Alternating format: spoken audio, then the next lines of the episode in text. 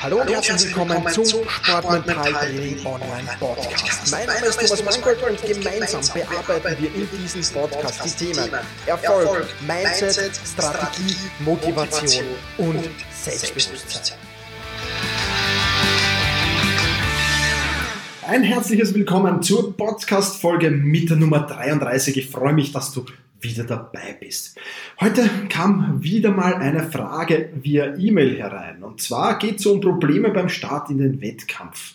Der Jens schreibt: Guten Morgen, Thomas. Ich betreue Jugendliche im Judo und muss leider immer wieder feststellen, dass sie vor dem ersten Kampf sehr nervös agieren. Die Altersgruppe ist so zwischen 14 und 18.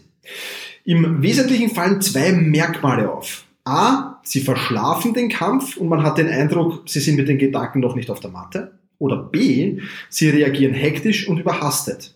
Der erste ist der häufigere Typ. Der erste Kampf ist aber besonders wichtig. Je nach Pulssystem kann das Turnier bei Verlust auch schon vorbei sein. Die Jugendlichen wissen das auch. Ist der Einstieg erst einmal geschafft, läuft es meistens sehr gut. An der technischen und physischen Vorbereitung liegt es also nicht. Wie kann ich Ihnen helfen, dieses Problem in den Griff zu bekommen? Viele Grüße, Jens. Ja, Jens, vielen Dank. Tolle Frage, wie ich finde. Sehr, sehr tolle Frage. Und die beantworte ich natürlich auch sehr, sehr gerne. Beginnen wir mal mit dem ersten Punkt, mit dem ersten Teil der Frage. Du beschreibst verschlafen und du beschreibst hektisch agierend. Und das sind ganz normale Reaktionen auf Unsicherheit. Der Mensch reagiert nämlich in zweierlei Formen auf Gefahr. Und gehen wir jetzt ein paar Jahrhunderte zurück oder vielleicht ein Jahrtausend zurück, keine Ahnung, ja, zu unseren Urahnen vielleicht irgendwo sogar. Ja, es gibt zwei Arten, wie damals der Mensch auf Gefahren reagiert hat. Entweder auf Schockstarre oder mit Flucht. Also entweder Schockstarre oder Flucht. Und wenn so der Säbelzahntiger vom Urmenschen gestanden ist, dann war da entweder die Schockstarre oder die Flucht. Eins von den beiden. Und ja, jetzt ist da zwar nicht so die Gefahr, wie wenn der Säbelzahntiger da vor Ihnen steht auf der Judomatte, keine Frage. Deswegen ist das aber auch ein wenig, ja, nicht ganz so arg in der Ausprägung. Schockstarre kannst du dann als Unsicherheit mit Verschlafen gleichsetzen. Und Flucht kannst du gleichsetzen mit hektischem Agieren auf der Matte. Insofern ist die Reaktion deiner Sportler also vollkommen normal und ja, auch okay so. Vor allem, was man noch bedenken muss, da sie wissen, dass der erste Kampf extrem entscheidend ist, ist das natürlich noch viel mehr ein wichtiger Faktor. Wie kannst du jetzt damit umgehen? Wie kannst du ihnen dabei helfen? Der erste Punkt, wo ich dir vorschlage einzuhaken, ist die direkte Wettkampfvorbereitung.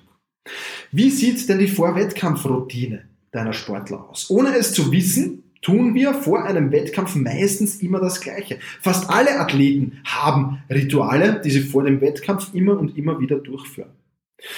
Und ja, lade deine Athleten dazu ein, bei diesen Ritualen experimentierfreudig zu sein, Dinge wegzulassen, andere Dinge hinzuzufügen. Ja, da beginnen einmal mit dem Niederschreiben der momentanen Rituale. Was tue ich momentan vor meinem Wettkampf? Das kann ruhig schon bei der Anreise starten oder das kann ruhig schon starten, wenn ich in der Früh aufwache oder aufstehe. Was tue ich da eigentlich bis zum Wettkampf alles? Spannende Fragen und dann eben da ein wenig experimentieren. Ja, was können so Dinge sein, mit denen man experimentieren kann? Musik. Welche Musik höre ich? Welches Aufwärmprogramm führe ich durch? Wie ernähre ich mich? Wie sieht meine Kommunikation aus? Mit anderen Athleten, mit Trainern, mit Betreuern, mit meinen Eltern vielleicht sogar. Mentaltechniken, welchen wende ich da an? Zur Beruhigung, zur Aktivierung? Gibt es da schon irgendwas, was ich mache? Bringt deine Sportler dazu, mit diesen Dingen zu experimentieren und die ersten Erfolge werden sich relativ schnell einstellen. Ja, der Kurs vor Wettkampfroutine wird demnächst auf sportmentaltraining.online erscheinen. Da werden wir uns mit all diesen Dingen im Detail beschäftigen. Das wird sehr, sehr spannend. Dauert aber noch ein klein wenig. Ist aber schon in Planung, dieser Kurs. Wenn du diesen Podcast hörst, vielleicht sogar schon online. Also, ganz wichtig, die direkte Wettkampfvorbereitung, da ein wenig experimentieren, zum Experimentieren einladen, was hilft mir nicht. Dann, nächster Punkt, die Wettkampfvorbereitung im Training. Am besten ist es immer, wenn ich schon im Training die Wettkampfsituation visualisiere. Die Zuseher mir vorstelle, den Gegner mir vorstelle, den Druck, den ich auf der Matte haben werde, mir vorstelle, den Ort, an den ich mir vorstelle, meine Stimmung mir vorstelle.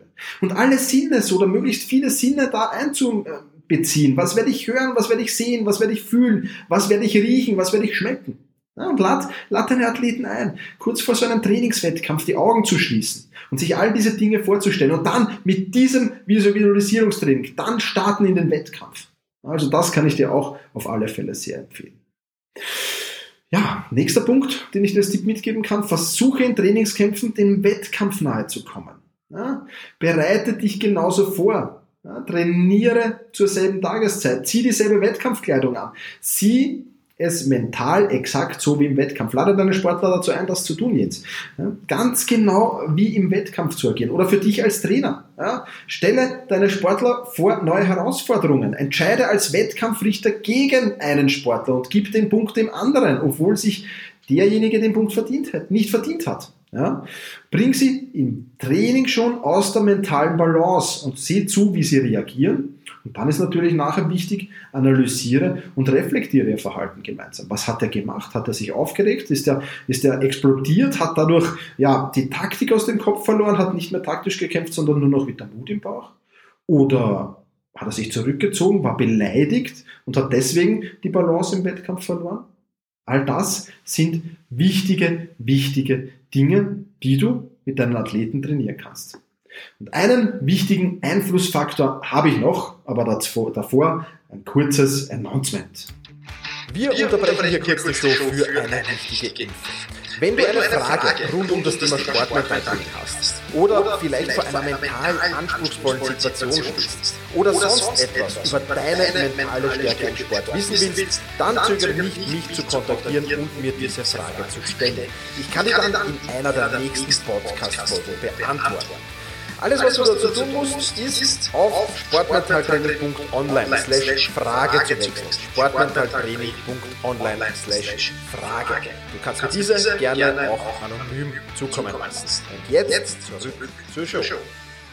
Genau, also wenn du es wieder Jens machen willst, dann her mit deiner Frage. Aber jetzt zum letzten wichtigen Punkt. Lieber Jens, welchen Einfluss hast möglicherweise du als Trainer? Das muss jetzt nicht sein, aber das kann sein. Und meistens oder in der Regel haben Trainer natürlich Einfluss auf ihre Athleten. In der Regel hoffentlich einen positiven. Aber es kann natürlich auch sein, dass du als Trainer selbst nervös bist und diese Nervosität ein wenig auf die Spieler übertragst. Welche Körpersprache strahlst du aus? Was sagt deine Körpersprache aus, wenn du mit deinen Athleten sprichst vor dem Wettkampf? Wenn du dann außerhalb der Matte stehst und deinen Athleten zukommst? Was strahlt dein Unterbewusstsein aus? Was spielen sich da für Gedanken ab? Ja? Nimm deine Ansprache vor dem Wettkampf vielleicht mal auf und analysiere sie selbst. Mit dem Smartphone ist das ja heutzutage ganz leicht möglich. Oder lass dich während des Wettkampfs filmen. Wie agierst du da? Was tust du da? Also auch bei sich immer ein wenig versuchen, sich zu verbessern. Das kann auf gar keinen Fall schaden. Ja, das sind also die Tipps. Nochmal kurz zusammengefasst. Vorbereitung anschauen, ja, was tue ich vor dem Wettkampf? Dann die Wettkampfvorbereitung im Training, schon im Training visualisieren den Wettkampf, versuchen in Trainingskämpfen den Wettkampf nahe zu kommen und welchen Einfluss habe ich als Trainer? Das sind die Antworten auf diese tolle Frage vom Jens. Vielen Dank nochmal, Jens. Echt eine super und geniale Frage. Das soll's für heute gewesen sein. Ich hoffe, du hast wieder was gelernt. In diesem Sinne, push your limits und überschreite deine Grenzen. Viele weitere spannende Informationen rund um das Thema Sportmentaltraining, rund um deine mentale Stärke findest du im Bonusbereich zu diesem Podcast. Wenn du dich dazu anmelden willst, dann wechsle jetzt auf sportmentaltraining.online/bonus. Und wenn du denkst, dass eine Freundin, ein Freund, ein Vereinskollege, eine Athletenkollegin von diesem Podcast profitieren kann, dann sei doch so lieb und teile diese Podcast-Folge mit dieser Person. In diesem Sinne, vielen Dank, dass du dabei warst und push your limits, überschreite deine Grenzen.